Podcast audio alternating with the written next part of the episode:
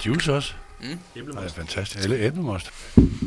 Velkommen til Mediano 2. Velkommen til den lidt klogere storebror til den gode gamle og grønne Mediano 1. Velkommen til fredagsfrokosten i dag om et minefelt af Guds nåde. Provinsen versus hovedstaden i medierne. Rundt om bordet i det, der vist er ved at blive det mundre køkken her, sidder vi Carsten Krog, dribleren fra Kibæk, sådan, hvor mange kilometer er det syd for Herning? Øh, 15. 15. Fylder klubberne øst for Storebælt for meget i medierne, Carsten? Ja, altså alt fylder, alt øst for Storebælt fylder for meget af medierne for os jyder. Men, øh, men jeg, jeg har faktisk ikke boet i øh, Herning eller den omegn der i 30 år. Så det, jeg er måske ikke den, der har fingrene mest på pulsen. Men ja, det synes jeg, hvis du ser på politik også, så er det jo helt håbløst. Politik? Ja, det, men der har man fornemmelsen af, at 80% af dem, der sidder i Folketinget, de har aldrig, de har aldrig været øst for Storebælt. Okay.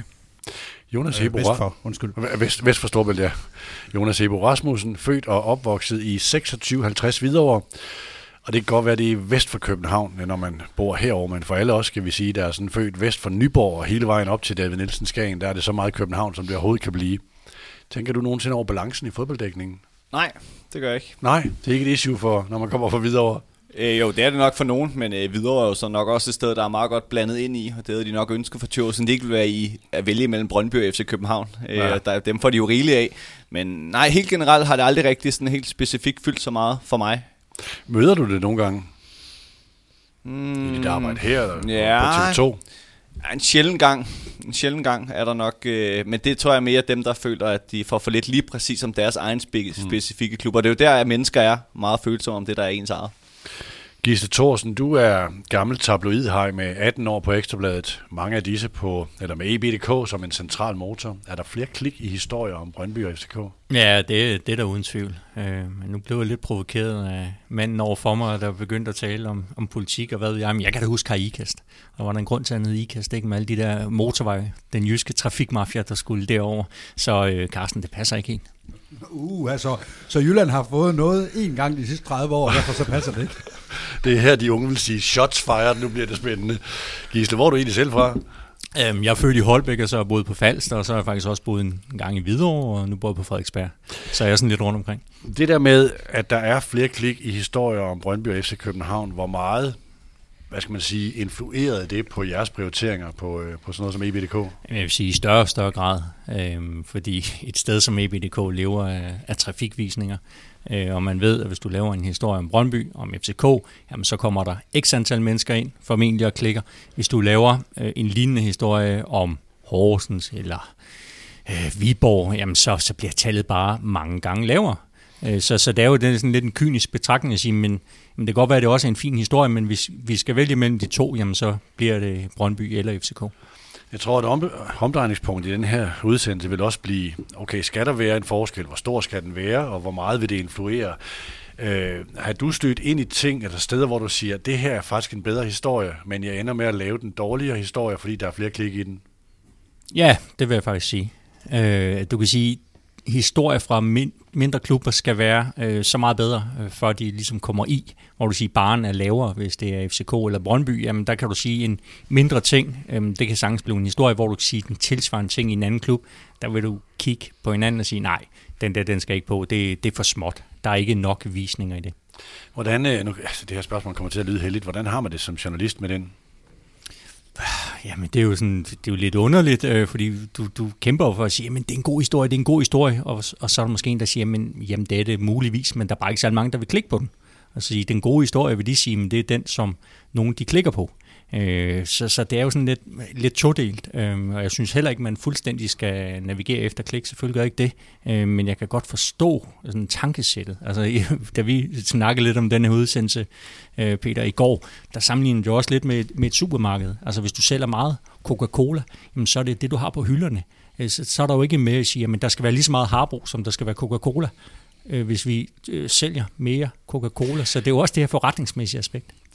I den diskussion, vi havde i går, der øh, kommer begrebet public service også op som sådan en, en, en, en, en omnibusforpligtelse i sådan en traditionel medietænkning. Hvor meget skal vi være et filter, der modgår det rent forretningsmæssige i forhold til, altså en reference til, hvad bruger man hyldemeterne på i et supermarked, er jo en space management øvelse, som er en kynisk forretningsmæssig øvelse. Hvor meget skal vi så som medier være et filter og sige, vi skal jo bringe de bedste historier frem?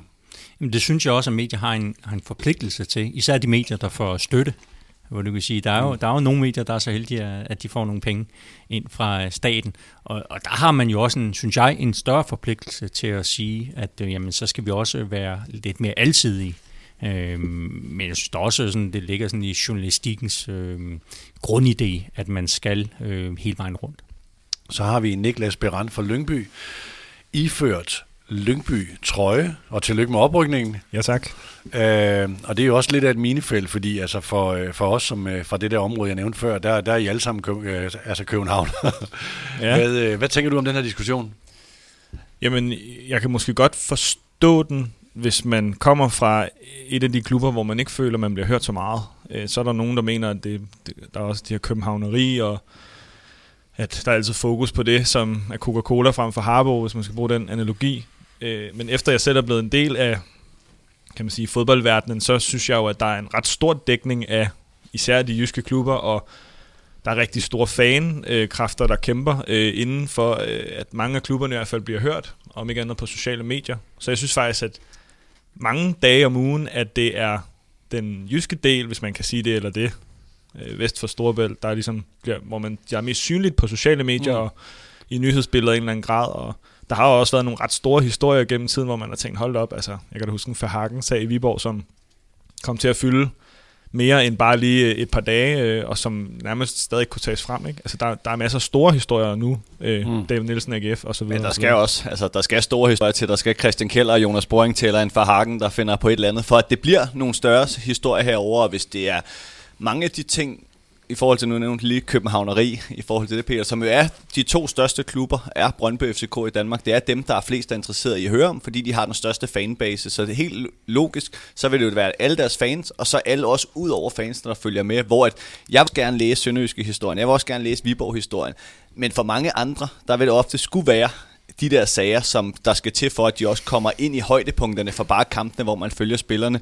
Øh, og så er det, jo, det er jo altid interessant at høre, hvad I, I ser som København, ikke? fordi at, altså, nu jeg bor på Frederiksberg og kommer videre ikke, og skulle til Lyngby, det er for mig lidt af en udflugt. altså, det er, jo, jo en god halv time op til bakken. Ikke? Altså, øh, Klampenborg den ene var i Lyngby den anden var jeg der kommet der meget, men det er jo ikke bare sådan en smuttur. Jamen, jeg har også altid sagt, skulle man kalde det den københavnske, eller store københavnske, eller nordsjællandske klub, ikke? Altså, der Jamen, jeg kan komme med et, super eksempel fra min tid i FC Nordsjælland, hvor jeg var en ung spiller. Dengang var der et medie, øh, der hed 442, som var rigtig dygtige til at øh, have en masse unge, der kom ud på de mindre Superliga-klubber og første division og sådan ting, og lave nogle interviews, der kom på video. Men for at der skulle noget til, altså så var det, at Tipo Zuma kom til FC, øh, FC Nordsjælland, eller Andreas Laudrup fik debut. Det var de to gange efter træning, hmm. der var journalister på tilskud. Altså, det var ikke, hvis de havde vundet over Brøndby eller FCK. Det krævede, at Zuma var der, eller Andreas var blevet skiftet ind. Men Lyngby har altså ikke noget med København at gøre. Det vil jeg gerne lige understrege. København. Men det var Peter, der sagde, det, han sagde det, hele København. Ja, ja, men det, det er jo til ligesom at sige, at uh, alt er Midtjylland over i Midtjylland. Altså, det er, er, Valby, er Valby i København, Niklas, hvis jeg lige må spørge? Ja, jeg Valby, del, det er mere København end Lyngby er i hvert fald. Stopper vel ved Valby Bakke, ikke? ja, det her kommer vi til at diskutere meget. Jeg er ikke helt enig i det, øh, Jonas siger i forhold til, at det skal være Kjeld og Boring, før det bliver en historie. Og det, altså, vi, en historie, den andre end de, dem, der er nede i det. Jamen, jeg tror, der, altså, noget af det, vi kommer til at diskutere, det er, at, at, at der er forskel på medier og, øh, og hvilke, øh, hvilke medier øh, prioriterer, hvor meget skævhed skal der være i forhold til, hvad tallene viser. Lad mig lige introducere den sidste gæst. Vi har en speciel gæst. Vi har importeret Dan Grønbæk. Velkommen til, Dan. Tak for det. Du er vel egentlig Fynbo? Det kan man sige. Og hoppet rundt, ikke i striver, men øh, har striverne til fælles med Andreas Oddberg som barn? Ja, Eller det er rigtigt. Jo, jo. Så var du på Radio 4 og lavede Fire på foden, øh, som I lavede med afsæt fra Aarhus. Ja. Og i dag er du på Nordjyske i Aalborg og kigger på podcast og spændende, spændende ting deroppe, som ikke kun er fodbold. Hvad ser du, Dan, når du kigger på mediedækningen af dansk fodbold? Jamen, jeg ser, jeg ser jo mange af de samme tendenser, som, som de andre er inde på. Altså, der er klart en større dækning af de store klubber, men det, det synes jeg på en eller anden måde ikke er, øh, er hverken unaturligt eller usundt. Altså, det handler jo om, også om, at medier har jo øh, udover det kommercielle, hvor man gerne vil sælge produkt til så mange mennesker som muligt, så, så er der jo også på en eller anden måde en for, grundlæggende forpligtelse i at lave øh, i hvert fald delvist noget af det, øh, folk godt kunne tænke sig. Og fodboldmedier, der, der er bare mange, der holder med FCK og med Brøndby, og nok også med FC Midtjylland efterhånden, det, det er voksne i hvert fald. Så selvfølgelig fylder det meget, når man skal lave en eller anden form for almen omnidækning, der skal komme øh, en gang om ugen for eksempel. Så det, det giver egentlig meget god mening for mig. Jeg synes egentlig også, der er et andet interessant perspektiv i det, som er de landsdækkende medier versus de regionale medier. Altså, hvor mm. jeg synes, at jeg oplever, at der er mindre af den ene slags, sådan den der regionale, nære journalistik, altså det er en klassiske billede med, med journalisten, der står til træning og står ved siden af træneren og kan se, hvem der er skadet og alt det der, øh, kontra at vi jo har lavet en øh, sådan sportsjournalistisk verden efterhånden, hvor der er rigtig mange, der er rigtig mange analytikere, kommentatorer og journalister, der ligesom kigger på det ovenfra og, og kan bevæge sig rundt, øh, alt efter hvor den gode historie nu er henne. Og det, det synes jeg måske er et, er egentlig at, at øh, en større udfordring, jeg ved ikke, om man kan det et problem, men i hvert fald en større udfordring, end om der skulle være lidt perspektivforstyrrelse. Hmm. Mit navn er Peter Brygman, jeg er født i Aalborg, uddannet på Horsens Folkeblad, har arbejdet på Fyns Stifttidende TV2 i Odense, og så ellers øh, en masse medier med base i København, så jeg har sådan prøvet lidt af, lidt af det hele. Det her var sådan lige et kig på, øh, på det, der bliver hovedtema. Først skal vi lige bordet rundt. Hvad har gjort indtryk på jer i den forløbende uge? Jamen, det har de afgørende mesterskabskampe. Øh, det må jeg sige. At det er jo det her med, at de kan være nok så spændende øh, og mindre spændende, men at se den der betydning i, når der endelig er et hold, der vinder. Øh, og det er jo det klart mest spændende var jo i England, øh, hvor vi fulgte det her med Manchester City og Liverpool. Det var lidt mindre spændende i Danmark, for eksempel. Lidt mindre spændende i Italien, selvom at øh, matematisk skulle afgøres på sidste dag. Øhm, så den der, den der glæde, der er i fodboldfans, når, når deres kærlighed går i opfyldelse, at det hele lykkes, det, det er altid spændende på sidste runde. Og sådan helt frisk, så synes jeg, det var mega interessant, Kasper Jumans landsholdstrup, øh, i forhold til, hvor vigtigt det er at have Vi været en del af i dag tirsdag, skal vi sige. Ja, lige præcis. Og det er jo det her med, at et landshold er jo er jo på mange måder også en fodboldklub, men hvor der kan blive skiftes oftere ud, og hvor det handler om at være i form. Men nu den her gang, fordi der er et VM, der ligger om vinteren, så er der jo blevet kigget lidt mere tilbage på, hvad man har gjort tidligere, end hvad man gør nu. Øh, det synes jeg er ret interessant også med, med for, for, i forhold til, hvad Kasper Lund tidligere har fortalt, men jeg synes også, det giver meget god mening i forhold til, at der venter den her, det her specielle efterår, hvor det, der kommer så meget fodbold, mm. og at øh, ja, en uge før VM starter, der sidder vi og ser klubfodbold. Anden for ugen? Jamen, jeg har, jeg har faktisk, det er sådan lidt anden tilgang til det. Jeg har sådan to citater, som jeg synes et eller andet sted øh, opsummerer meget godt øh, to forskellige udsendelser. Øh, Francis Dikov snakker om baneløberi i det, der så bliver mandagens Diego, hvor han faktisk får nævnt eller får sagt, og det er selvfølgelig ikke, fordi det vil tage det ud af kontekst, men han siger, at han faktisk hellere have, at der så ikke er tilskuer på stadion, end det der baneløberi, fordi der skal være den her distance mellem aktør og tilskuer. Og det synes jeg er en meget sådan spændende debat øh, og spændende sådan emne, som der allerede nu er blevet taget meget op, men som mm. virkelig er en, en, en voldsom statement, også fordi han fortæller det lidt i relief til det her med corona og ingen fans på stadion. Øhm, så den synes jeg, man i hvert fald skal høre, hvis man, hvis man har en mening om det, fordi det var, det var et ret, jeg måtte i hvert fald lige stoppe op på cyklen og være sådan, hvad sagde, sagde han? Sagde han virkelig sagde det? han virkelig det? Jeg kan jo ikke forstå, at der er nogen, der ikke siger det. Nej, men, men, det, men det kan jeg godt. Der er mange, der ikke siger det, fordi det tør man ikke i... i, i eller, det har man måske Inden du kommer med det andet citat, så vil jeg nemlig supplere, hvad Francis Dico sagde, for det var Ian Wright, der sagde det mandag aften, øh, søndag aften i Match of the Day. The players need to have their workspace safe. Altså det går ikke, vi har fodboldspillere, der er bange for at være inde på banen, når der bliver fløjtet af. Vi har set en linjevogter løbe før, der bliver fløjtet af. Vi ser spillere, der går over mod tunnelen, fordi de ved lige om lidt sker der noget. Ikke? Øh, ja, ja, præcis. Men det altså, handler det også om meget, hvordan det foregår. Om det er spontan glæde, eller det er nogen, der bare vil ind og tage en selfie. Ja, jeg kan men, huske, da Union ja. Berlin rykker op i, i Bundesligaen for nogle år siden. Altså hvordan der var en, en kæmpe pitch invasion. Og det var altså en fest. Ja. Det var ikke det der ubehagelige, som vi så har set her på det seneste. Men var det ikke også en fest ude på Brøndby Stadion, men det endte jo alligevel med, at spillerne ikke kunne fejre det? Jeg kan ikke se nogen lykkelig udgang på, at det Nej, fordi det, der skal så Synes du, det legitimerer det, at det er i positiv ånd? Jamen, det, jamen det, det er lidt om det er den her begejstring. Jeg, jeg kan simpelthen ikke bare holde det inde. Altså det her, det er, det er så vildt, det der sker. Øh, og derfor må jeg ind på banen. Altså, jeg, altså, man bliver revet med, hvor det her, der skete i parken, det var jo helt tydeligt, at det var, det var jo koordineret. De ventede bare på, at de lige løftede den der pokal, og så skulle de ind alle sammen, og så ud med, igen. Med hætter og masker. Ja, det blev, det blev, det var ikke, det var ikke en fed atmosfære, og det ødelagde det. Så jeg kan sagtens øh, forstå det her med, at spillere skal, skal, du kan sige, beskyttes. Godt citat. Men det er interessant, fordi det kommer som, som udløber af en eller anden form for altså sådan forløsende energi efter corona, ikke? Altså, jeg, jeg, nu har jeg set fodbold sådan relativt kontinuerligt i 20 år snart, og, og kan ikke huske, at jeg har set det på det niveau. Altså, baneinvasioner var sådan noget, jeg forbandt med Sydamerika og Millwall, altså, øh, før den her weekend, dybest set. Og, og det interessante er jo, at, at det også er, altså vi har jo ligesom de seneste par år efter Super League med corona, altså fansenes betydning er blevet talt op til et niveau, hvor magtbalancen jo også har rykket sig. Altså øh, mellem fans og mellem klubber. Øh, så jeg ved ikke, om der er, øh, om der nu har taget den der, at, at nu tager vi fodbolden tilbage sådan lidt for alvorligt. Øh, men, men, men, men der er i hvert fald, det, det synes jeg også, det er et udtryk for, at, at det er ligesom, der er noget, der eksploderer lige for tiden. Men det er også super interessant, det, det her netop, fordi jeg siger, fans er jo en del af forestillingen i fodbold. Og hvis du går i teateren, der løber du altså ikke op på scenen bagefter og, og gratulerer skuespillerne. Men du er jo heller ikke en del af forestillingen. Du påvirker ikke forestillingen. Du sidder og ser den. Som fan er du en del af hele det her cirkus. Den måde, som du som enkelt fan går ind til en kamp på, kan sammen med andre være med til egentlig at påvirke det, der sker ned på banen. Og det er jo der, hvor fodbold det adskiller sig lidt. Men der er sådan to situationer, der definerer det meget godt for mig, hvor det ene er helt sublimt, og det andet er fuldstændig tåbeligt, og det er, da Frankfurt vinder i Barcelona, hvor de har jo snydt sig til en hel masse billetter. Det kan man så mene om, hvad man vil, men det her med, at spillerne sidder nede på, billetter. ja, spillerne sidder nede på banen ikke, og bliver hyldet af deres 30.000 fans, og de kan bare, altså alle har øjeblikket, ikke? og så jeg falder hele tiden tilbage på den her Brøndby FC Nordsjælland kamp, hvor lige der bliver flot af, så Andreas Maxø, han løber hele sin glæde ned mod sydsiden.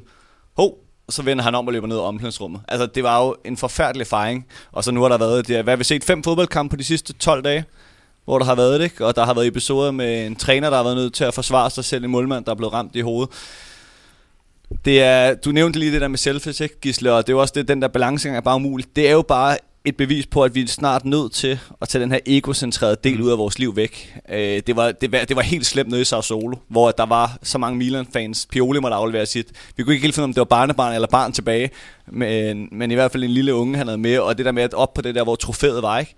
Jeg tror, der var flere hundrede deroppe og tage et billede. Hvad skal de bruge det til? Altså, ja. Sociale Nå, medier, godt likes. Nick. Har du flere? Ja.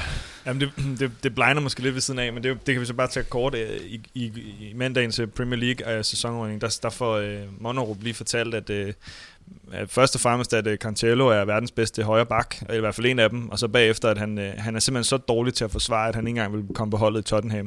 Det synes jeg er meget sigende for, øh, for sådan, Citys sidste par måneder her med ind og ud, fordi det er da en verdensklasse spiller, som jeg tror, der er ret mange klubber i verden, der gerne vil være fat i, øh, men som, som bare har så store defensive problemer, at, øh, at han ikke vil komme på holdet i Tottenham. Så det er bare sådan en lille, det synes jeg også, man skal gå ind og høre. Det er en, det er en ret god lille debat, der er i, i, i ugens Premier League der.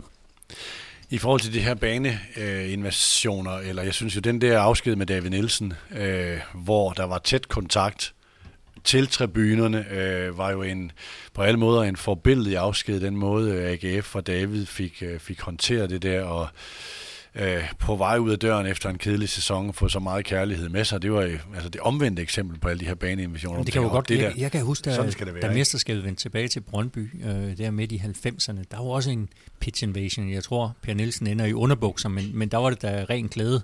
Øh, der var det sådan lidt mere, jamen, der, der var ikke nogen sikkerhed, der var på spil, og det var heller ikke nogen, der skulle ind bare og ligesom stjæle øjeblikket. Der var det ren glæde. Øh, så det kan det så gøre, men øh, man Men skal hvis- være varsom.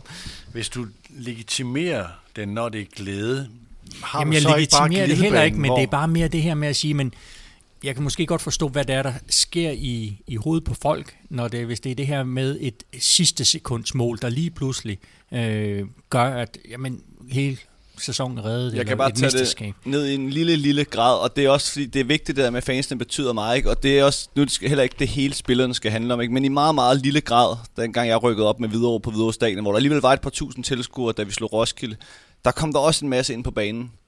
Jeg siger bare, jeg vil som spiller hellere kramme dem, jeg har levet og kæmpet med et år, end ham, der lige har drukket de der 12 fadøl, der lige har behov for at være en del af det. God pointe, Jonas. Må jeg lige sige, Peter, også, at altså, i Italien der har man haft det der i mange år, at når man har vundet et mesterskab, eller man har rykket op, eller har vundet Coppa Italia, så kommer der altså tusindvis af tilskuere ind på banen, og så afleverer man alt sit tøj. Mm. Altså, så står de i underbukser til sidst, og nogle gange så har det også været sådan, at man skulle forsvare, at de der underbukser, de, dem, dem, dem skulle man hive på. Altså, de går, de går ud stort set nøgne, de der italienske spillere. Det sker ikke altid, men det, man har gjort det i mange år. Man, jeg tror bare, man i Italien tænker, "Jamen, sådan er det bare. Mm. Det, det, det kan vi ikke gå noget ved, og sådan er det. Den er, den er svær at løse og give en faseliste Men en på. god pointe, det er, at i Union Berlin må man alt. Det vil jeg give dig, Gisle, fordi jeg har styr på det.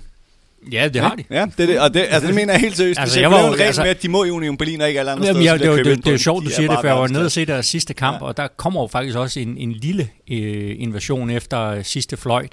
Øhm, og så bevæger de sig lidt ned mod øh, Bokums fans, og der kommer nogle kontrollører ind, og der bliver piftet lidt, og jeg kan godt se, at der er lidt ballade. Og så bliver stadionspeakeren siger, at det er ikke særlig godt det der, jeg kan ikke lige komme ud af banen. Og så kommer de ud af banen, der går et par minutter, og så kører alt videre. som om intet var sket. altså, men, nå, men det var bare sådan, nå okay. Men det er altså, Tyskland. Altså, vi skulle alle sammen være tyskere. Hele verden skulle være tyskere, så ville alt bare fungere. det var, Selvom, selvom Berlin jo ikke rigtig er Tyskland. Og alle slutrunder skulle ligge i Tyskland. Det kunne faktisk også gøre en, gøre en masse ting nemmere i det her VM-år. Øh, er der andet fra ugen, der har gjort indtryk på jer? Oliver Christensen. Ham skal vi da lige nævne. Jeg synes, at Hebo han skulle ringe til ham i Europa rundt. Øh. Hvem? Nu hørte jeg, hvem du sagde. Oliver Christensen. Nå ja. Han øh, stod jo sin første kampe øh, i de her to meget afgørende kampe for, for Hertha BSC, og der kan vi altså tale om, apropos, øh, du, du sagde italienere, der blev ribbet for alt tøj, stod han ikke tilbage i, i grønne underbukser, da Og- og- festen var og- slut og- i, og i dansede. Hamburg, og, Og, dansede. det, og det var endnu et bevis på, at, at mænd ikke kan danse. Ja, men han er jo en fantastisk karakter, og det der med, at han har, han har siddet en hel sæson på den der bænk og ventet på sin chance, og når han så skulle have sin chance, så er der sket et eller andet, øh, så han ikke har fået den. Men nu får han altså chancen i de to kæmpe kampe og, og viser, at øh, han kunne stå for presset, så dansk succes, det skal, vi, det skal vi glæde os over. Så Hebo, du ringer til Oliver. Der ligger en Players Lounge, som øh, helt tilbage fra en vej OB nu 21. Men øh, der er en anden målmand, der lige har spillet i Tyskland, der er med i næste måned. Det kan være noget, du godt vil høre, Gisle, tror jeg. Spændende. Gribe kan danse. Fredagsfrokosten blev født i et samarbejde mellem Mediano og Hello Fresh. Hebo og Niklas lavede mad. Nu er Hello Fresh flyttet til andre formater og står pt. bag vores store sommerkampagne med ugenlige udsendelser om Superligaen og Premier League. Så her skal du høre, hvordan alle disse prægtige mænd i det her studie og de mange dejlige lytter kan blive dine. Vi har et lille problem på Mediano. Men måske er det en mulighed for jer. Hello Fresh var med til at skabe fredagsfrokosten. Nu er de flyttet over i andre formater på Mediano og bliver partner til VM. Men vi kan jo ikke pludselig nedlægge fredagsfrokosten. Der er rigtig mange lyttere, der hører med, så vi vil gerne fortsætte med at lave fredagsfrokost. Derfor leder vi efter en virksomhed, der vil være partner på et af vores mest populære formater. Det kan være noget med fødevarer, noget med køkkener, noget med isenkram, grill eller noget med et glas vin til maden. Der er mange muligheder. Hvis du vil høre mere, så skriv til kontakt mediano.nu, så vender vi hurtigt tilbage og laver et oplæg i løbet af kort tid. Skriv til kontaktsnabelag.mediano.nu. Det er sandsynligvis Niklas eller mig, der læser den. Og hvis vi ser noget om en ny partner til fredagsfrokosten, så kan du dele en rest med tro, vi svarer hurtigt. Vi vil nemlig rigtig gerne lave mere fredagsfrokost. For at illustrere mulighederne har Niklas dækket bordet i dag med, det er faktisk derfor, I også kan høre, når Dan Grønbæk, han tager et af de der øh, specielle brød, som, øh, som Niklas har, hø- eller, eller har købt, og jeg kan har, har fået skruet ned for mikrofonen. Så er der helt fantastisk lyd i det. Øhm, og hvad er, der, hvad er der her på bordet? Der, der er selvfølgelig cherrytomater. Intet bord uden cherrytomater. Det kan godt være, at nogen siger, intet bord uden bænke, men her på, her på Mediano er det cherrytomater. Hvad, hvad har vi ellers, Niklas? Altså, vi ikke har fået en cherry partner endnu på Og det, Mediano. det, det er simpelthen den den største skandale. skandale nogensinde øh, siden. På jagten er for påtaget. Ja, det er den virkelig. Den Ja, det er meget specifik. Den er ikke påtaget, den er sgu ægte. ja, det er rigtigt. har været, der var burrata, den, den fik ben at gå på øh, som lidt andet sådan mulighedssnack. Øh, Hvad var det? Burrata, det er sådan, det er sådan en, Er det mozzarellaen? ja, det er sådan, det der er inde i en mozzarella, det er en anden måde Det at lave. vildt lækkert. Det, jeg, jeg troede bare, det var mozzarella. Lidt cremet, sådan god til pasta. Jeg har også lige snakket lidt med Karsten om, god til pasta, god til sådan lidt øh, tapas vin. Øh. Man kan meget med det. Så har vi noget Lykkes Mo, Lykke Mose æblemost, øh, fordi vi, vi mangler øh, en god æblemostpartner på Mediano, synes jeg. Nu elsker jeg Æblemost? æblemost. æblemost. Øh, så er der nogle kakaotopper, og der er lidt chips, og ja, de her grissini-stænger, og alle sammen ting, mange af dem, som ikke larmer så meget, om noget, der larmer rigtig meget, når man laver podcast. Så det Jeg, jeg glæder mig bare til, at jeg, jeg har hørt Carsten Krog, han er dig med nede fra Netto der, det er den, der kommer på bordet, så kan vi få noget knas der, ikke? Lige en, øh, lige en lavpraktisk bemærkning. Vi optager som sagt her tirsdag eftermiddag i talende stund, så jeg er lidt i tvivl om, hvornår udsendelsen øh, øh, udkommer, men bare hvis du hører den efter, at øh, Grønbæk eller dribleren fra Kibæk har fejret pokaltriumfen, øh, og, øh, og, det, og det, der sker Kristi Himmelfartsdag. Men til hovedemnet, som vi etablerer gradvist. Først øh, det her med, hvorvidt alle skal have lige meget, eller om der skal være en prioritering i forhold til, hvad publikum ønsker, og hvad der præsterer, hvad enten det er seertal, lyttertal, brugertal, eller hvad det er. Hvor står I her? Skal der være en skævhed, og hvor stor skal den være? Altså, jeg kan godt lægge ud, øh, og så kan folk ligesom øh, komme med, med indspark også her. Altså, når jeg kigger på Italien, nu har, nu har jeg lige været i Bergamo her i weekenden, og det er jo provinsen dernede. Bergamo er en, er en by på størrelse med cirka Aarhus. Øh, de har et rigtig godt fodboldhold, Atalanta, som jeg var inde og se tabe 1-0 til Empoli i en kamp, som de godt kunne have vundet den 6-7-0. Det, det var en ret vild fodboldkamp. Øh, men det er jo provinsen, og det bliver der ikke skrevet ret meget om i den italienske presse. Øh, generelt, og det er meget interessant, at hvis du ser på den italienske presse, de føler sig selvfølgelig også snydt alle sammen. Det gør vi også, øh, alle også fra provinsen i Danmark. Men i Italien, der føler de, klubberne for Rom føler sig i høj grad også snydt. Fordi sportspressen i Italien, den er for det meste lokaliseret op i Norditalien, der hvor alle pengene er. Og det er også der, deroppe de tre store klubber, de er. Inter, Milan, Juve. Alt handler om de tre hold. De har også vundet alt gennem... Så der er det hovedstaden, der er for smået? Der er det hovedstaden, er for små. På mange måder, så det, så er, øh, så er provinsklubberne i Italien er faktisk også hovedstadsklubberne.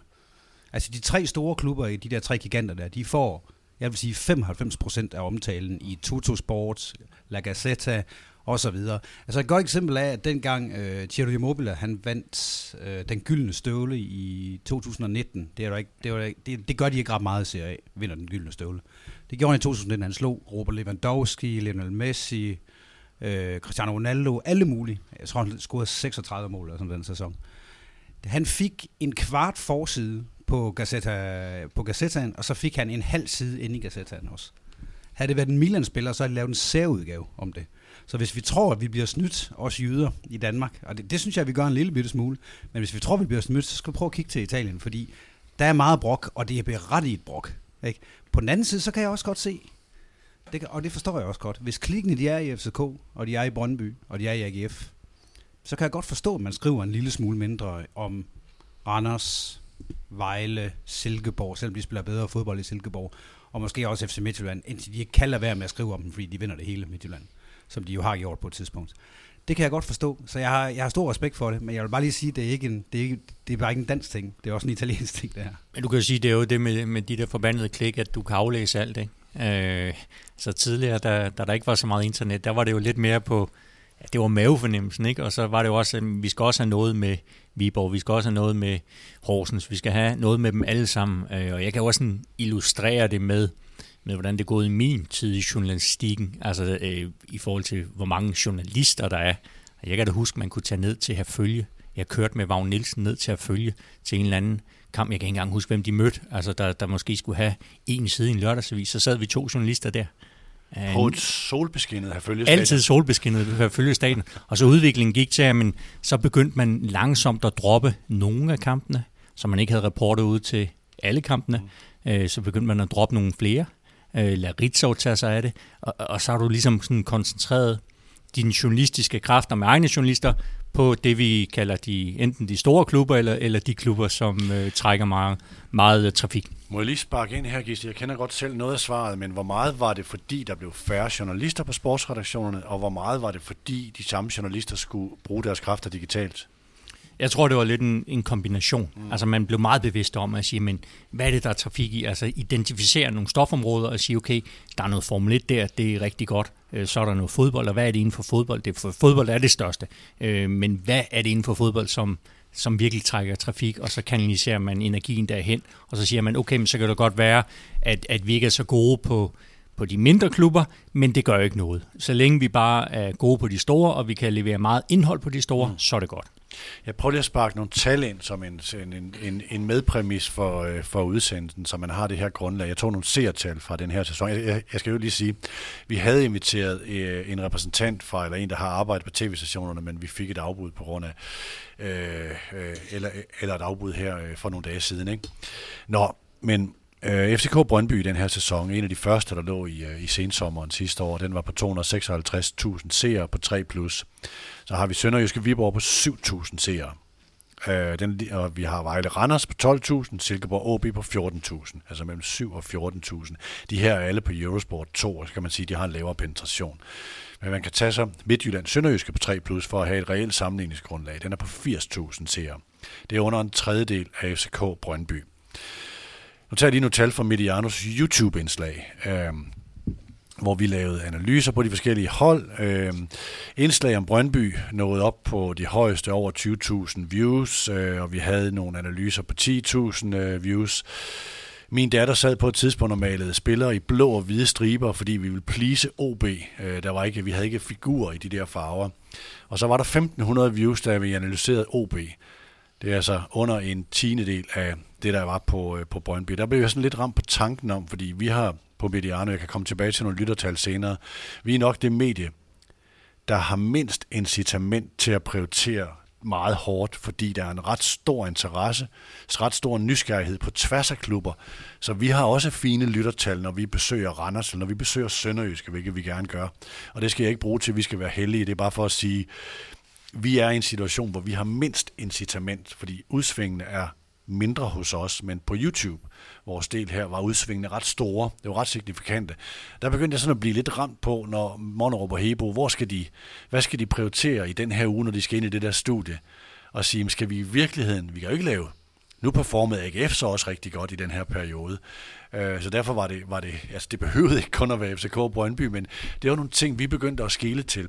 Og de her tal, sådan egentlig bare for at sige, jeg tror alle kan forstå, der er en eller anden grad af skævhed. Spørgsmålet er bare, det er også ofte det, jeg hører diskussionen derude, hvor stor skal den skævhed være?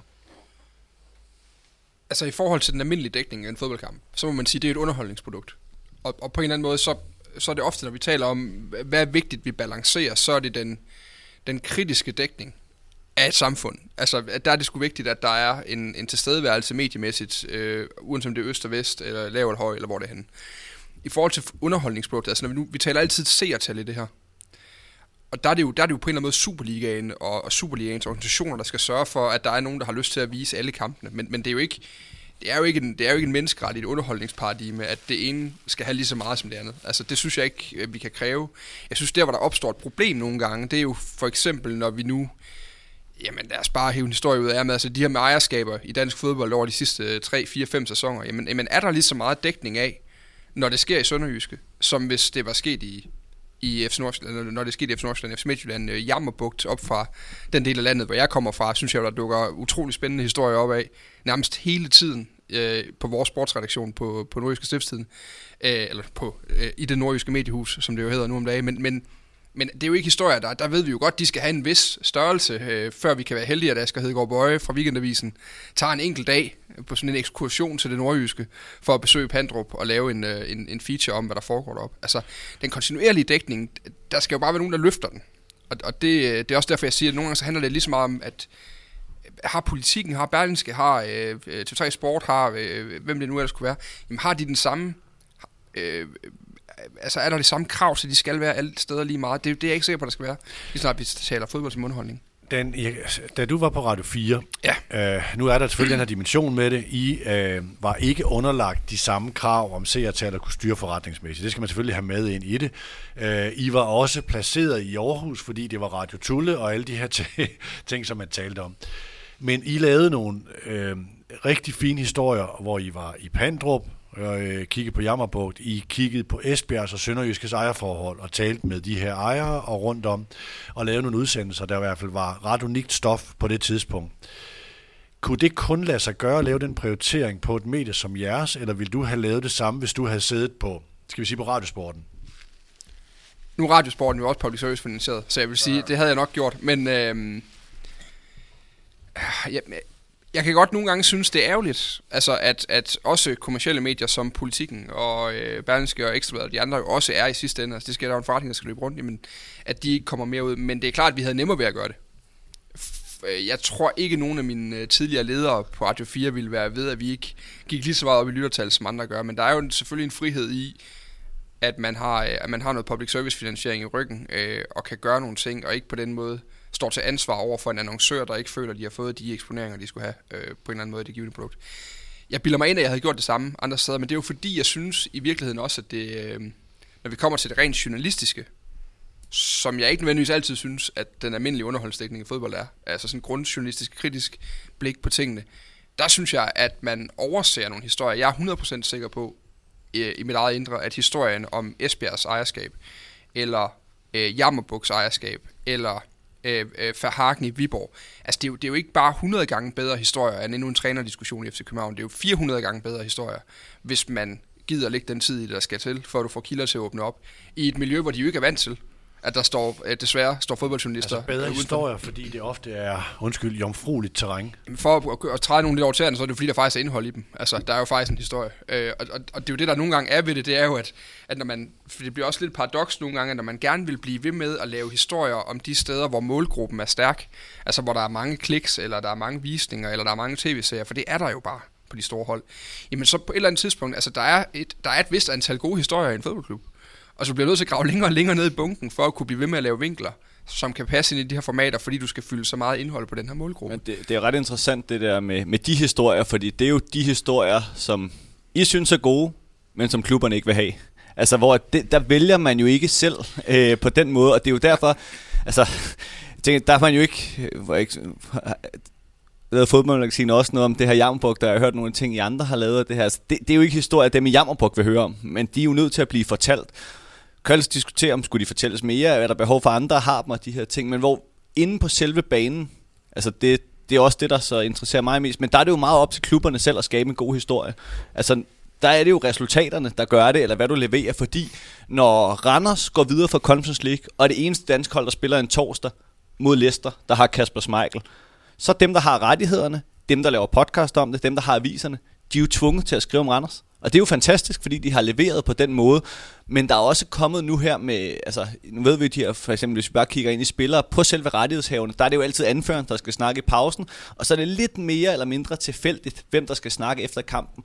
Men der er det jo ikke helt tilfældigt, at det er Nikolaj Bøjlesen, Erik Svirchenko, øh, Vito Hammershøj Mistrati, Simon Skov, nogle af de her typer, som ikke bare siger ja og nej, altså som har lidt følelser, som tør sige, det var en god kamp, det var en dårlig kamp, øh, og Bøjle, der med et glimt i, i, i øjnene siger, så snakker Vafro heller ikke bedre engelsk, og de her ting, altså hvor der får vi lidt mere, end bare at være ærgerlig eller skuffet over en kamp, og det er jo også det, du som rettighedsleder leder efter, hvor der kan du mere som klub selv styre det, hvor også, for eksempel, et godt eksempel er pokalfinalen på torsdag, altså der er jo kun to, der kan være i den. Det bestemmer vi ikke, men vi skriver de historier, eller fortæller om de historier af de to hold, der er gået i den. Carsten, nu skal du ikke tages til indtægt for alle yder, øh, men tror du, at, eller i hvilken grad øh, dem, der reagerer mest på en sådan en, øh, en skævvridning, er ofte fans fra de jyske klubber? øh, især på grund af fokus på FC København og Brøndby, så er der for meget i optakten på det der, eller så har vi lavet for mange udsendelser, eller talt for mange minutter om det. Øh, er der en forståelse for, at der, at der er en eller anden naturlig øh, prioritering i det? Nej, ikke rigtigt. Nej. Jamen altså, det er jo sådan med fodboldfans, øh, måske også fordi det er jo ikke deres job til daglig, og altså, de går meget op i det. Rigtig mange, mange fodboldfans er måske heller ikke ret gamle. Jeg er jo heller ikke verdens klogeste, der er jo 18 år gammel. Øh, jeg tror bare, at de, det bliver sådan en lille smule overfladisk. De, øh, de bliver bare trætte af, at der ikke er en halv time om FC Midtjylland eller Silkeborg eller Viborg hver gang. Og hvorfor skal det hele handle om FCK og Brøndby? Så kunne man godt stille sig op og så sige til dem, prøv at høre her, ekstrabladet, de skal tjene penge, og det er sådan og sådan. Og så kan det godt være, at de egentlig forstår det. Jeg er ikke engang sikker på, at de rigtig har tænkt over det, altid. Der er ingen tvivl om, at de har en idé om fra starten, at der er en bias imod de jyske klubber. Det er der slet ingen tvivl om. Altså det kan jeg simpelthen øh, se i de forskellige fanforer rundt omkring, som, som jeg også lidt omgås. Det er der ingen tvivl om. Men det er også lidt at gøre med, som jeg startede udsendelsen med at sige, og som I griner lidt af, og det må man også meget gerne grine af. Øh, det her med, at jyder synes altid, at de bliver snydt en lille smule, fordi alting foregår i København. Og det er jo lige fra Folketinget, hvor det, ja, det, det er jo i København. Og, og til alt muligt andet også. Man har altid fornemmelse af, at man bliver snydt en lille smule. Og sådan var det også, da jeg var i Napoli. Det, de, de, de siger også, at vi bliver altid snydt. Hvis du skal ind og have, hvis du skal opereres på et, øh, på et hospital her i Napoli, så tager det tre måneder, før du kommer til. Og i Milano, der er de på, der kommer de til på 14 dage alle sammen. Hvorvidt det er rigtigt, det ved jeg jo ikke. Og københavnerne siger, hvorfor er der alle de jyder på Vesterbro, ikke? Det er jo... Men nej, Carsten, jeg, jeg tror, det her det handler over også om, at, at folk har måske en eller anden øh, forestilling om, at journalister er sådan nogle, der er, altså den her omnibus-forestilling, at det er nogle mennesker, som er blevet placeret på et medie, og så på det medie, der skal de dække det hele savligt og redeligt. Det er ikke kommersielle virksomheder, og derfor øh, skal de naturligvis også lave en halv times optag om FC Midtjylland, og kun fem minutter om FC København, hvis man er FC Midtjylland-fan. Altså, der er jo lidt den her forestilling, som clasher med øh, forretningsdelen af medier. Nu prøver jeg lige at tage en, øh, en historie fra Medianos, eller Medianos barndom. Øh, i 2016, der lå øh, min gamle far oppe i øh, Nørresundby for døden, og jeg kom meget over hos min mor. Øh, og så havde jeg base der og tog ud med den lille H6-optager, og så kørte jeg til Aalborg, og så kørte jeg til, øh, til, øh, til Silkeborg, og så kørte jeg til Aarhus og lavede udsendelser, og jeg havde faktisk en redaktion i Jylland med base i Aalborg. Og der fandt vi ud af, at hov, det her, det er sgu ikke bare noget, jeg kan bruge til at, til, at, til at passe lidt på min mor i en svær tid. Det var faktisk også noget, der var godt for Mediano, fordi lyttertallene var når jeg sad med Glenn Riddersholm nede i en skurvogn i, under opbygning på, på, på Fredensvang på AGF, var tallene lige så høje, som hvis jeg sad med Troels Bæk i, øh, i studiet over i København. Og det var sådan en, hold da kæft, der er et eller andet her. Det var, det var en eye-opener, det her. Øh, og der ramte vi og det var der, vi fandt det, som jeg har kaldt et sweet spot i, i øh, fodboldens mediemarked, som især, øh, nu har jeg peget på OB, OB og AGF en, øh, altså, øh, tidligere gange, hvor vi har talt om noget, der ligner det her, hvor jeg siger, der er fans, der er så øh, føler sig, eller er så sultne i forhold til en øh, bred mediedækning fra, og vi blev betragtet som en landsdækkende medie, fordi vi havde base i København. Det er jeg ikke sikker på, at vi ville have blevet, hvis vi havde haft base i Aalborg, og jeg havde været alene. Øhm, men så ramte vi de der øh, ret store tal på de der tre klubber, som gjorde, at vi prioriterede de her øh, faktisk mere end de næsten, altså apropos Gisles indledende snak, næsten ikke overprioriterede det, men vi lavede ret mange udsendelser på de her klubber. Øh, og, og, og det tror jeg etablerede Mediano som et landstækkende medie, at vi havde sådan en balance i de der ting. Og det var sådan lidt, jeg tænkte, det skulle da fedt det her, fordi det, her, det kan vi bruge til noget i sådan en, også en uh, forretningsmæssig sammenhæng. Det er vel også derfor, vi ser alle de her fanmedier nu. Ja. Altså, som virkelig har ramt no- ned i noget og sige, okay, men her, der er nogle flanker, der er åbne. Ja. Så kan vi gå ind og sige, men de landsdækkende, de dækker os ikke særlig meget. Lad os lave vores eget medie. Og de er jo fantastiske, de der fanmeter. Jeg, jeg vil jo lige smide nogle tal ind her, fordi jeg, jeg, jeg kiggede lige de tal, der var tilgængelige. Jeg har fisket lidt rundt i landskabet og sige, hvor store er de egentlig, de her fanradioer, der er etableret? Nogle af dem har været i gang længere, nogle har været i gang mindre lang tid. Ikke? Altså Brøndby Lyd er nok de største her med tal øh, i mesterskabssæsonen, tror jeg, de lå mellem 10 og mere end 13.000 på deres store udsendelser, hvor der var stor begejstring, som er ret stort på podcast. Ikke? Øh, I øjeblikket ligger de måske mellem en, en, en 6, 8, 9.000. Øh, Kvartibolt på altså en forholdsvis ny FCK-podcast. Der er tre eller fire podcast om FC København. Kvartibolt er nok den nyeste og ligger på mellem 6 og 8.000. Det er selvfølgelig en mesterskabssæson, øh, som ligger ret højt, hvor de podcast, der er om øh, OB, OB og FC Midtjylland, ligger sådan et eller andet sted i et lag mellem 2500 og 4000 per episode. Altså væsentligt under de andre. Øh, og det her siger jeg ikke for, at det skal bruges til, så skal der også være dobbelt så meget dækning af nogen. Det er bare for at sige, hvor store er de sådan naturlige baser i, uh, i de her klubber. Og det jeg taber ind i, det er jo, eller det jeg sådan prøver at bygge ind som præmis, det er, der skal være en forskel ud fra et publikum og en interesse. Nogle medier gør det ud fra en rent forretningsmæssigt aspekt, men hvordan balancerer man det så? Hvordan balancerer vi det her på Mediano? Det er noget, vi taler meget om at sige, hvordan får vi lavet, altså vi har ikke været i Esbjerg og lavet den bedste historie, eller lave et, øh, et, et rundt om IFB, eller andre ting omkring Esbjerg i, øh, i den her sæson. Og det synes jeg er et kæmpe problem. Jeg er lidt flov på Medianos vegne over, at vi ikke har fået lavet den, fordi det er med en god historie. Og der har vi en åben flanke, fordi er det fordi, vi bor i København? Mm, ja, det er det måske nok. Øh, det er noget, som vi godt ved, vi bør lave. Men det interessante er bare igen kvaliteten af historierne, synes jeg. Altså, øh, fordi det der med, altså, jeg er ikke FCK-tilhænger, altså jeg får ikke lyttet med det, som jeg har hørt. Øh, jeg brugte Kasper fra Kvart i Bold øh, en del gange på Radio 4, når vi ligesom skulle bruge nogen, der, der jo var... For det er jo næste ting, det er jo faktisk, at hvis du skal ramme en, der faktisk er på træningsbanen, og faktisk ud og se, hvad der sker mellem kampene i de her klubber, jamen, så er det jo ofte de her fan. De der fanradioer, de er ja, korrespondenter. De er faktisk derude jo. Altså, mm. de, det kan godt være, at de ikke har et journalistisk uddannelse og, og et preskort i lommen, men, men, men de er til stede. Mm. Øh, og det er jo lige så meget... Og jeg synes måske, det er der, man nogle gange kan sige, Øhm, når du er ude med Ridersholm i den der container under Fredensvang, jamen så kunne det jo være, grund til, at der var lige så mange lytter til det reelt faktisk er, fordi der er rigtig meget indhold at hente i Ridersholm, i AGF, som der ikke nødvendigvis er at hente i Troels Bæk i Brøndby, fordi den er bare fortalt rigtig mange gange.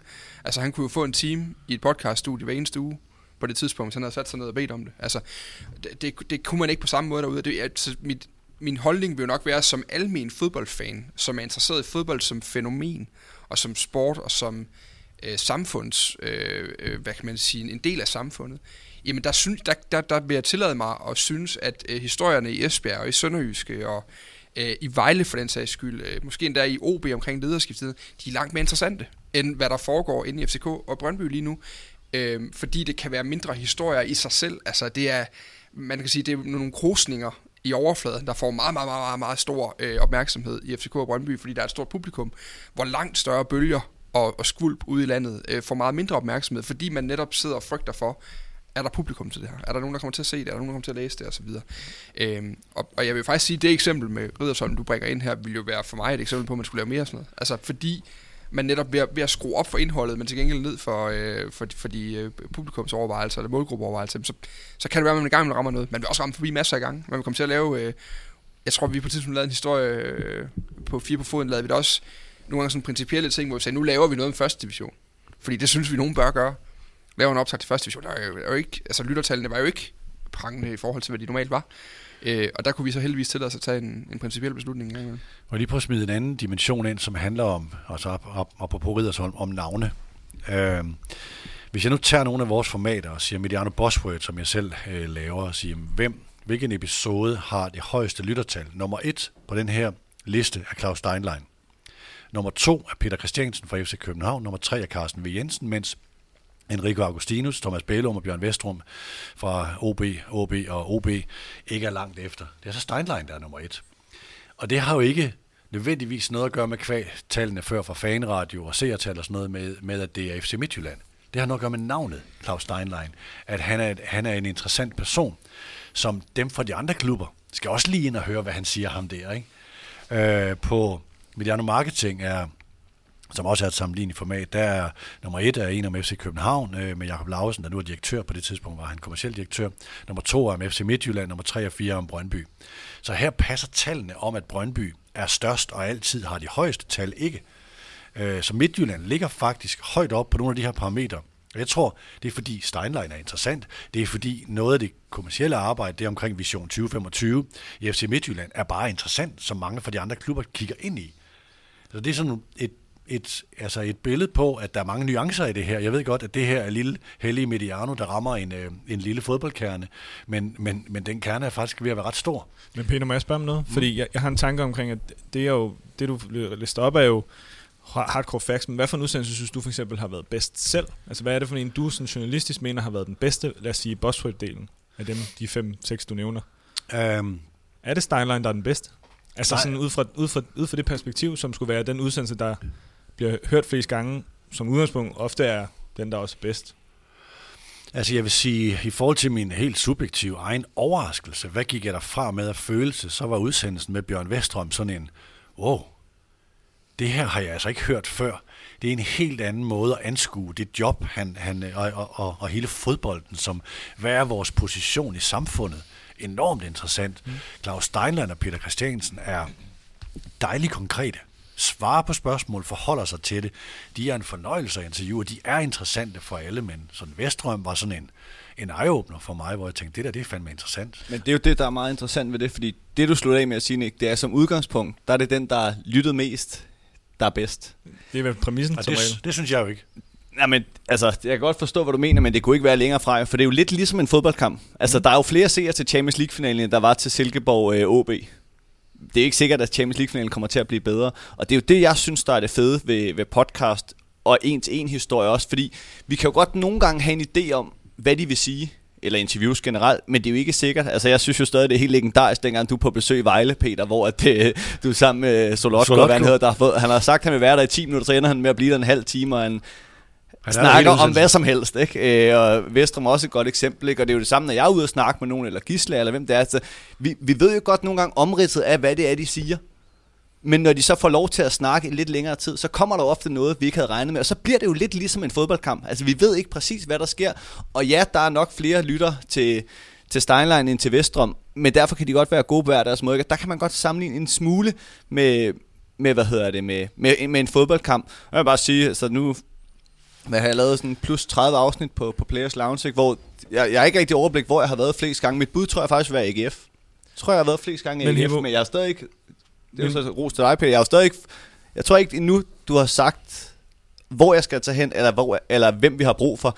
Der er få gange, du har inviteret mig med til noget. Altså i forhold til klubparker, så er det jo logisk, at øh, vi, vi, det, vi snakker med en spiller derfra, men ellers har vi jo kørt frit valg. Min pointe var heller ikke nødvendigvis, at det er den, der er bedst. Men det er ah, jo den præmis, vi sidder og taler om, at ja. der er flest kliks i Brøndby, der ja. er flest kliks i uh, FCK, der er fl- som regel også i FC Midtjylland. Ja. Men vi må bare heller ikke tale det ned til, at der ikke er gode historier i Brøndby FCK. Og, det, og jeg har faktisk en meget god pointe med det, fordi det jeg egentlig tænker er, apropos det, vi har også talt med Dan med før den her udsendelse, er jo, at der er noget med perspektiv og, og, og lave noget vinkel på det. Den bedste udsendelse, Troels Bæk har lavet i al den tid, og han har lavet 112 udsendelser på Mediano nu, og nogen før det. Det mener jeg jo stadig, at den han laver med dig. Og det er jo ikke, fordi du er en mindre Øh, jeg ikke, skal ikke have for meget ros, men du er trods alt lidt mindre end Peter Schmeichel i den forstand af fodbold. I hvert fald tjent mindre.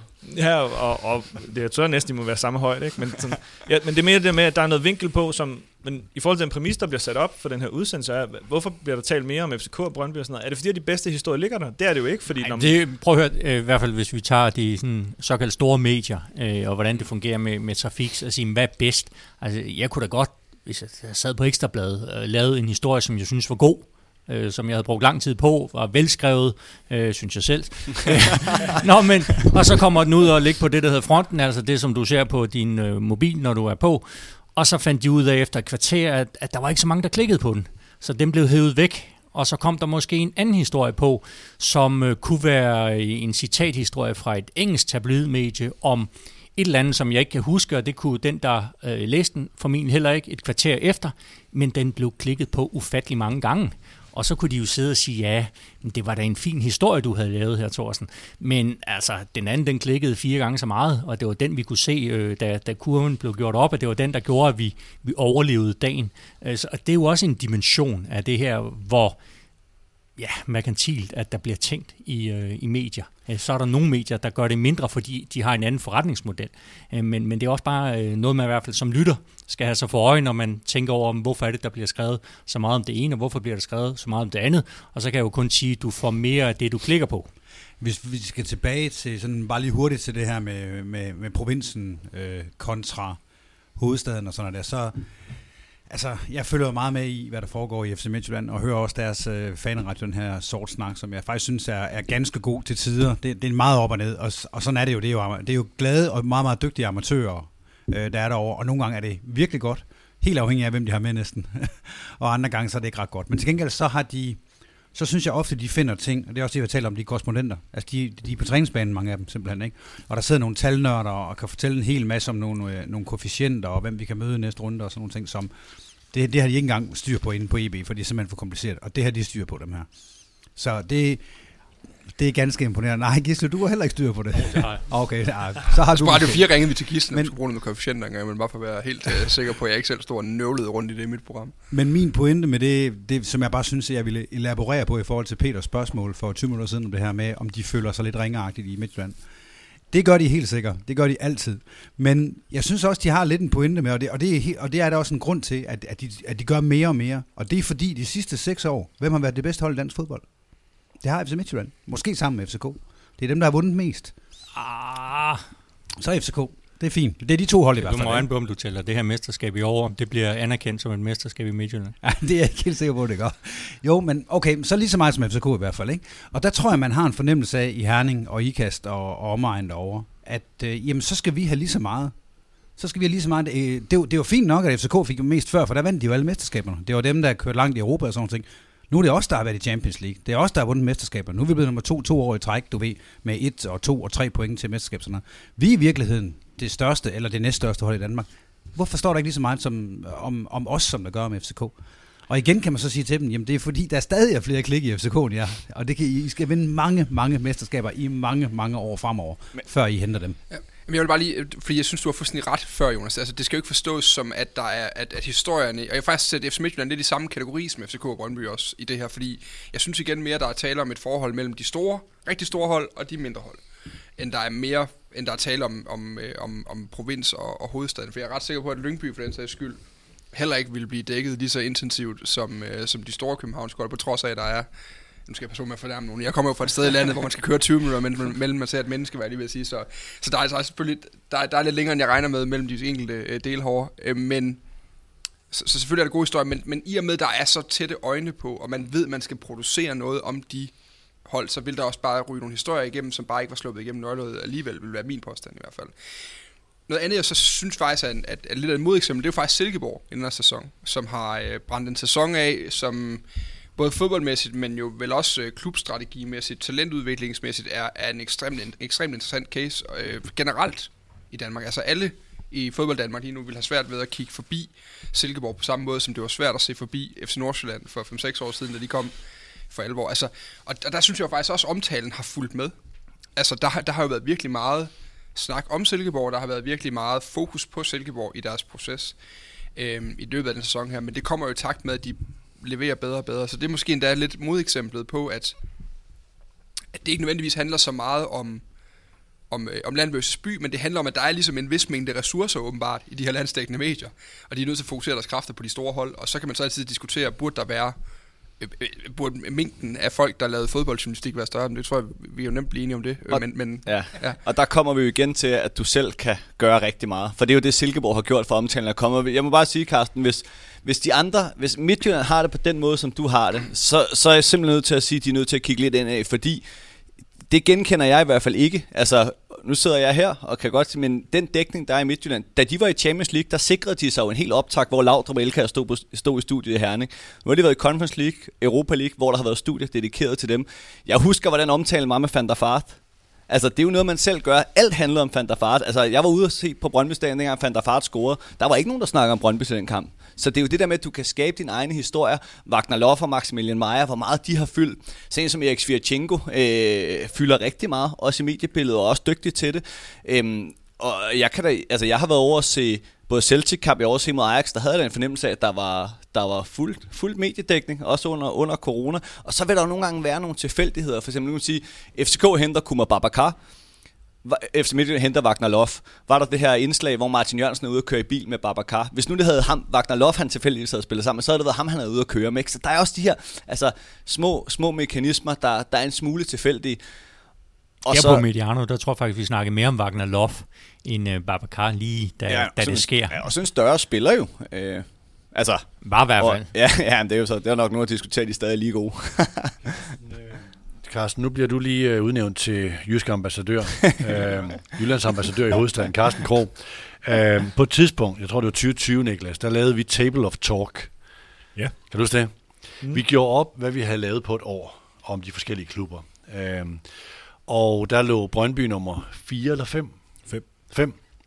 OB AGF lå højere, Midtjylland lå højere, så lå FCK højt, fordi de havde spillet øh, puljespil. Og Ståles... Øh øh, Ståles afgang. Ja, okay. Det kostede lige lidt. Så de lå højt, men, men der var også, det var lidt et freak over, hvad det angår. Men Brøndby lå nummer 5. Øh, og der hørte vi, øh, der hørte vi intet fra, øh, fra, øh, fra, hvad skal man sige, fra det jyske terræn over det. Men hvis vi er på 4 minutter, eller nej, det er vi aldrig, hvis vi er på 8 minutter i en, i en Superliga-gennemgang, og nogle andre er på 12 minutter, så hører vi rigtig, rigtig meget. Mm. Kan du forklare det? Jamen, det ved du da selv, Peter. Du kommer fra Aalborg. Det, det er jo nærmest værre, end det er over i Vestjylland. Altså, det er, det, det er folk, der brokker sig. Det, det gør man for det meste. Hvis, hvis man gør et eller andet helt fantastisk i Jylland, det vokser jeg op med det. Hvis jeg har lavet tre mål i en fodboldkamp, så har jeg bare været heldig. Altså, der, der er altid brok. Der var lige den der tilbagelæggende til målmanden. Ah, det var lige ved at koste mål, var? Ja, ja, det er selvfølgelig rigtigt nok. Ikke? Altså, lige meget med, at vi vandt 3-2, jeg lavede alle tre mål. Altså, sådan, den snak der har der altid været. Jeg ved ikke, om den er provinset, eller om den er jysk. Jeg har en fornemmelse af, så snart der kommer ud i de små byer, så bliver man snakket ned i det hele taget. Men jeg vil, jeg vil godt lige sige også til Jonas, når Jonas siger, hvis, hvis alle har det, ligesom du har det, Carsten, jeg vil lige sige, det er ikke sådan, jeg har det. Det er sådan, det er sådan, det er sådan jeg hører, at folk har det. Ja som, ja, hold, var, som holder med FC Midtjylland. Ja. Carsten er kun ambassadør for, for, ja, ja. for Jylland. Og jeg er bestemt ikke ambassadør for, for slet ikke for Midtjylland, fordi det, det, det tror jeg nok, det der kærlighedsforhold, det er bestemt ikke gengældt derovre fra. Men, altså, men det behøver vi ikke at snakke om. Det, det jeg mener, det er bare, at øh, jeg, jeg kan høre og mærke, hvordan de har det med, at de er blevet om ikke det bedste hold, så et af de to, tre bedste hold i Danmark, og de synes ikke, at opmærksomheden følger med. Om den i virkeligheden gør det, det, det tror jeg måske egentlig nok, den gør. Men det synes de ikke, den gør. Men det er vel anerkendelse mere end opmærksomhed, ikke? Jo, de, de, de ikke føler sig anerkendt for den store ja. sportslige præstation. Og, og det er lidt noget, der ligger i egnen derovre. Og jeg ved godt, at vi altid snakker om det der med, at der ingenting er i Herning, og man skal opfinde alting selv, men det er faktisk ikke helt løgn derovre. Altså jeg troede nærmest, at hele Danmark var fuldkommen flat indtil jeg flyttede til Aarhus. Der Så må de opfinde anerkendelsen selv. Jamen, der Carsten, er ingen bakker derovre. Carsten, du skal lige have et spørgsmål mere, ja, øh, for at vi prøver at forstå det her i forhold til altså, sådan noget som tv-valg. Første valg, anden valg, tredje valg. Øh, det her med, at FC København eller Brøndby er første valg, ofte FCK er anden valg, og AGF er tredje valg. Og så ender Midtjylland nogle gange som fjerde valg, som jo støder mod det her med, jamen for, for pokker, det er jo os, der er i et duopol og kæmper om mesterskabet med FC København. Mm. er der en, og nu bliver du igen repræsentant, undskyld, men det er fordi, vi har ikke samtlige fans af Midtjylland, OB eller OB i studiet, øh, den der forståelse for, at jamen, det følger seertallene. Jeg tror lige det der eksempel, du kom med der, der er det nok det værste, det er nok, hvis der er en anden jysk klub, der, kommer, der bliver prioriteret over Midtjylland. Så hvis AGF er tredje valg, hvad de ofte er? Og, og du ser jo også, hvis du ser på de helt store sådan fan øh, fighter derovre, så er det jo ikke med Brøndby og FCK længere. Altså, der, der er ingen, de Aalborg hader mere end FC Midtjylland. Og, det, og GF og Midtjylland, det er stort set det samme. Og Viborg er selvfølgelig, det er jo en, en historisk ting. Og det er det også blevet med Silkeborg, faktisk altså. Og de havde også hinanden, Randers og GF, de, GF og Vejle, ikke? Altså, derover der er det næsten værre, at der kommer en anden jysk klub og går foran mm. Ja, det er da også derfor, når I hører Jakob Nielsen tale om, om FC Midtjylland, ikke? Det, det er dem, vi skal slå. Det, jeg, jeg, altså, det stikker det, ret dybt. Det er næsten det eneste, han taler om, og det eneste, han tænker på, det er, at vi skal overhale dem over fra Herning.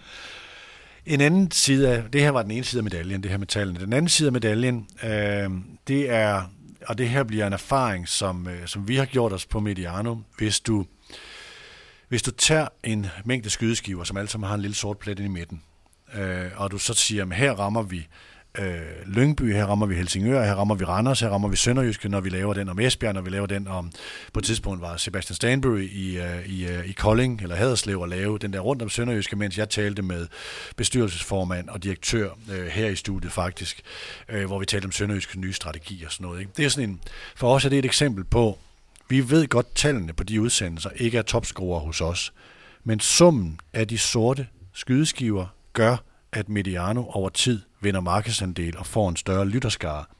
Altså det er det der med at prioritere bevidst nogle gange, ikke på lave lyttertal, men på noget, der ikke er bestsellere, øh, at det faktisk lønner sig i forhold til et, altså en langsigtet strategi. Og det er jo sådan en læring, som vi i hvert fald gerne vil give videre, og det her kommer til at lyde enormt heldigt, som om vi gør det rigtige, men det der med, at det faktisk godt forretningsmæssigt kan betale sig at prioritere de her klubber. Det var sådan noget, man ville forstå i Herning. Undskyld, jeg afbryder dig. Men hvis de fik den der tale, du lige kom med der, så er det sådan noget, man forstår i Herning. De hører det med alle sammen, gør det ikke? det ved jeg ikke, de gør. Vi har så mange venner derovre. Men, det, men de, vil, de vil forstå det der argument, du kommer med der, fordi det er noget, man kan sætte ned på nogle tal, og det er noget, der handler om penge. Og, og så er de med. Altså tingene bliver gjort, når man kan tjene, når man kan tjene penge i Herning. Det var, det var også det, jeg prøvede at ramble om lige før. Det er det her med, at, at alting alting virker bare i Herning, altså på en eller anden måde, fordi der har aldrig rigtig været noget, det, har, det er det dårligste landbrugsjord i Danmark, ikke? Det er, der er ingenting at se derovre, der er ikke rigtig noget kultur og sådan noget der. Man bygger den der boksen, som er helt fantastisk rent lydmæssigt og alting, mm. og den bliver bare klampet op på halvanden år. Hvor lang tid vil det tage at lave sådan noget i København? 10 år, 12 år. Men man går bare sammen, og så får man det bare gjort i Herning. Altså, så lidt ro skal der også lige være til Herning her. Nå, men det her ledende hen til, hvor kan det her, altså kan vi få en, nu har vi jo, vi har talt rigtig meget om duopoler i, uh, i, i, vores, i den sportslige del af vores udsendelser. Kan FC København mod FC Midtjylland blive et lige så stort derby som FC København Brøndby? Nej, det tror jeg ikke. Tror du ikke det, Jonas? Hvorfor Nej, ikke? fordi det kræver, at der at der er to lige... Jeg tror, det, det, det der omhandler nok mest alt det uden for banen. Altså det der med, at der er for langt til hinanden. Der er en historik, der vil tage for lang tid at opbygge. Det, jeg tror, det vil kræve, at et af holdene rykkede ned, altså et af Brøndby FCK rykkede ned og var væk i rigtig mange år. Og så skulle det jo være sket dengang i Horsens. Øh, en Rommedal lagde den ind til Piri, og så Brøndby aldrig var kommet tilbage. Så tror jeg, der havde været mulighed for det, men der er jo næsten fuld, er der ikke Gisle, er der fuldt hus, når FCK møder Midtjylland hver gang? Ja, efterhånden. Efterhånden men, er vi ved at være der, ikke begge det, steder. Der er jo også geografien i det, helt ja. simpelt. Altså, det, det er to klubber, der ligger tæt på hinanden, øh, nogenlunde samme størrelse. Altså, der er sådan meget modsætningsforholdet hele historien. Selvfølgelig er øh, FCK mod FC Midtjylland også blevet en stor kamp, men, men det er jo sådan mere en sportslig kamp. Så nej, det, det kan men det er naturligvis... På, men i hele Europa er det jo lige der, hvor... Altså, det er jo bare... Der er lige virkelig der, hvor fodbold bare er historisk. Ikke? Fordi ja, Liverpool-Manchester City er en stor kamp. Bliver det nogensinde større end Liverpool-Manchester United? Tror jeg ikke. Uh, Napoli City. var gode i mange år. Roma var gode i mange år. Kæmpede om mesterskab med Juventus. Var det en større kamp, end når de mødte Inter? Nej, det var det ikke. Og det bedste eksempel er jo nok i, i Spanien, ikke? hvor at, uh, lige meget hvor tæt de bor på hinanden, Atletico og Real Madrid og den historik der mellem, så kan du aldrig komme i nærheden af Barcelona. Altså, så der vil bare være nogle opgør, der, der bare ikke forsvinder for det der nåløje. Men kan det ikke over tid, altså Barcelona og Real Madrid, følge det sportslige mere end det geografiske? Hvis nu Brøndby der går, Jo, det- 16, jo, jo. der går 16 år igen, inden de vinder et mesterskab. Og i mellemtiden har Brøndby, eller har FC København og FC Midtjylland i store træk fordelt mesterskaberne mellem sig. Bliver de så ikke automatisk rivalerne? Bliver det så ikke den store kamp med de høje seertal? Nej, for det er jo stadigvæk Brøndby og FCK, der mødes, uanset øh, hvordan det går sportsligt. Det? Altså, ja. Det er, altså, det er stadig de to klubber, når de tørner sammen. Der vil altid være noget særligt, fordi på grund af klubbernes størrelse, hvis der skulle ske noget, så var det den ene klub øh, fuldstændig skulle miste momentum og Prøv miste nu, fans. Nu prøver jeg lige at vente den om, eller øh, altså gå et helt andet sted hen. Hvis nu det var AGF, det var landets næststørste by, Alexander Zorniger kom hjem fra Kyberen, og han flåede det der svær op, og AGF tordnede afsted, og de ramte 100 millioner i øh, sportsligt budget, og de blev... Jamen, der, du, Jakob du kan jo Nielsen godt huske hen. Brøndby AGF var en stor kamp. Ja, for fanden. Altså, det var jo netop, og, og ældre fans kan også huske det, når de, der er mange Brøndby-fans, der ikke bryder sig om AGF, af netop den grund, fordi det var den store kamp, men dengang var der jo heller ikke noget FCK. Nej.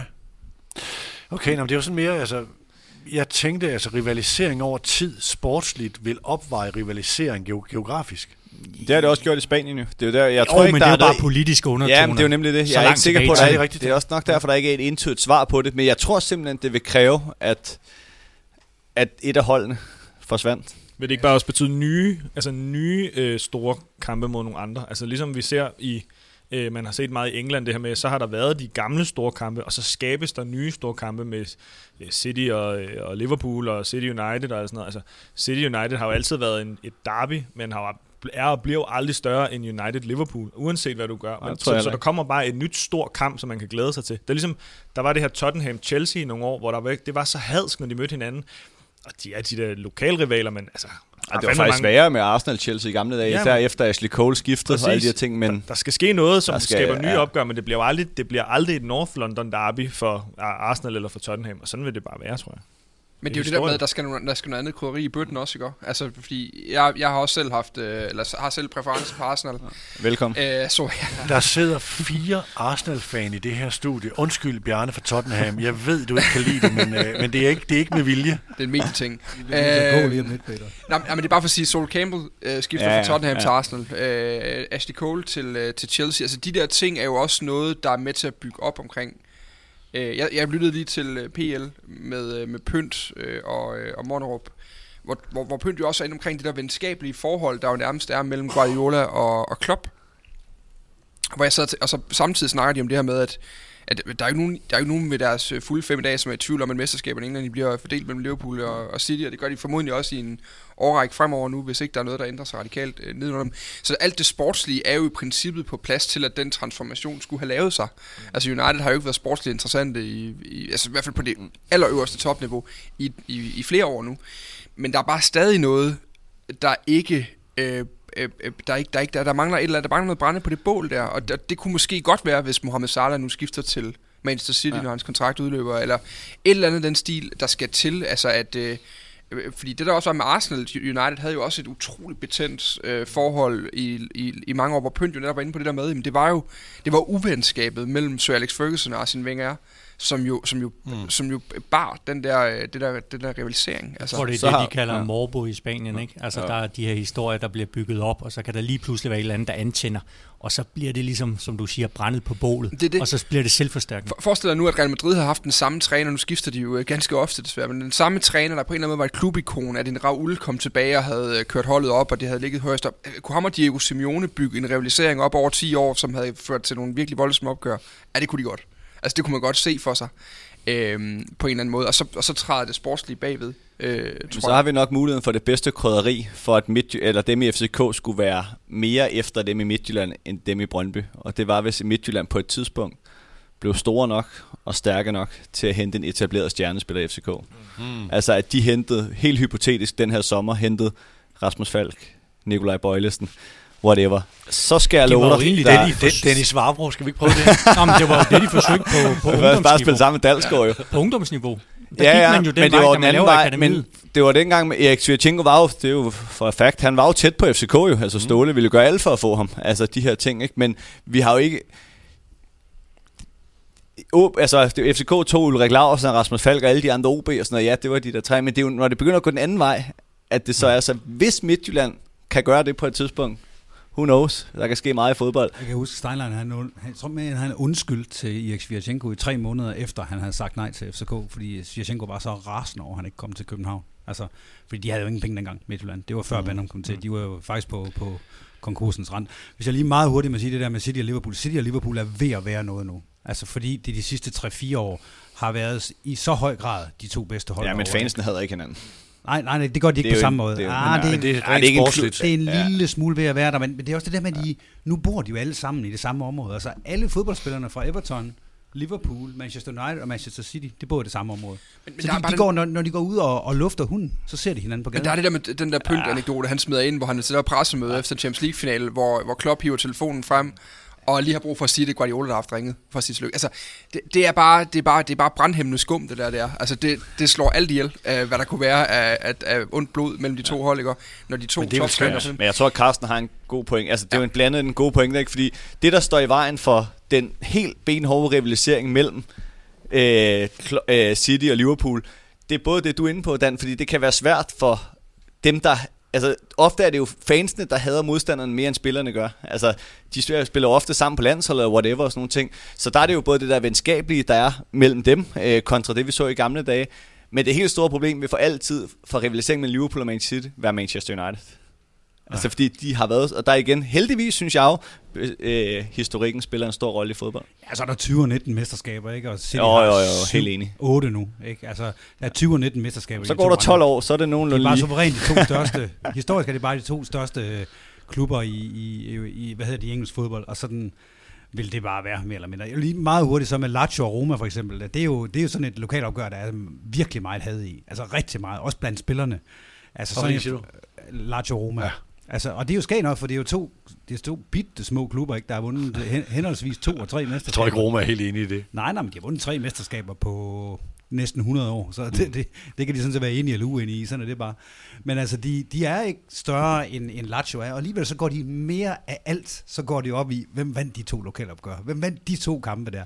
Og det er jo lige før, altså det er jo lige før, det er det vigtigste. Det er lige før, man gerne vil slutte nummer 15, har man bare slået Lazio to gange, så er det fint. Det er jo det, man siger, de kan redde sæsonen ikke på et lokalopgør at Dan Grønbæk han har givet øh, efterkritik til Mediano-redaktionen i dag. Han har sagt, at vores udsendelser skal være kortere, og vi har nu optaget i 71 minutter. Jeg ved ikke, om vi har gjort folk klogere på den her problematik, eller vi har dannet grundlag for en yderligere diskussion. Øh, I skal, hvis I har noget at tilføje, så skal I smide det ind nu. Ja, han sagde også noget med, at det skulle være vinklet, ikke? Og, og vi starter sådan helt Vinklet? Med, hvad fanden er det for noget? Ja, vi starter med journalistik og ind der, med nogle lokalopgør rundt omkring i Europa. Det, det, er sådan lidt, det er sådan lidt at kaste mod til ulvene, ikke? I slutningen af en episode på det her medie, som jo er elsket for at være alt for lange altid, ikke? Så, så siger han, han kommer og vil have det hele til at være kortere, og så nu kan jeg være helt sikker på, at der ikke er nogen, der bryder sig om det bagefter. I skal lytte til Reposten, det er en rigtig god podcast deroppe. Øh, Bo Sink, han fortæller i det seneste afsnit om sin tid i Jammerbugt og salget og Hans Dieter Møller og så videre, hvordan det er at gå i byen nede i Pandrup og købe ind der. Det er faktisk ret interessant.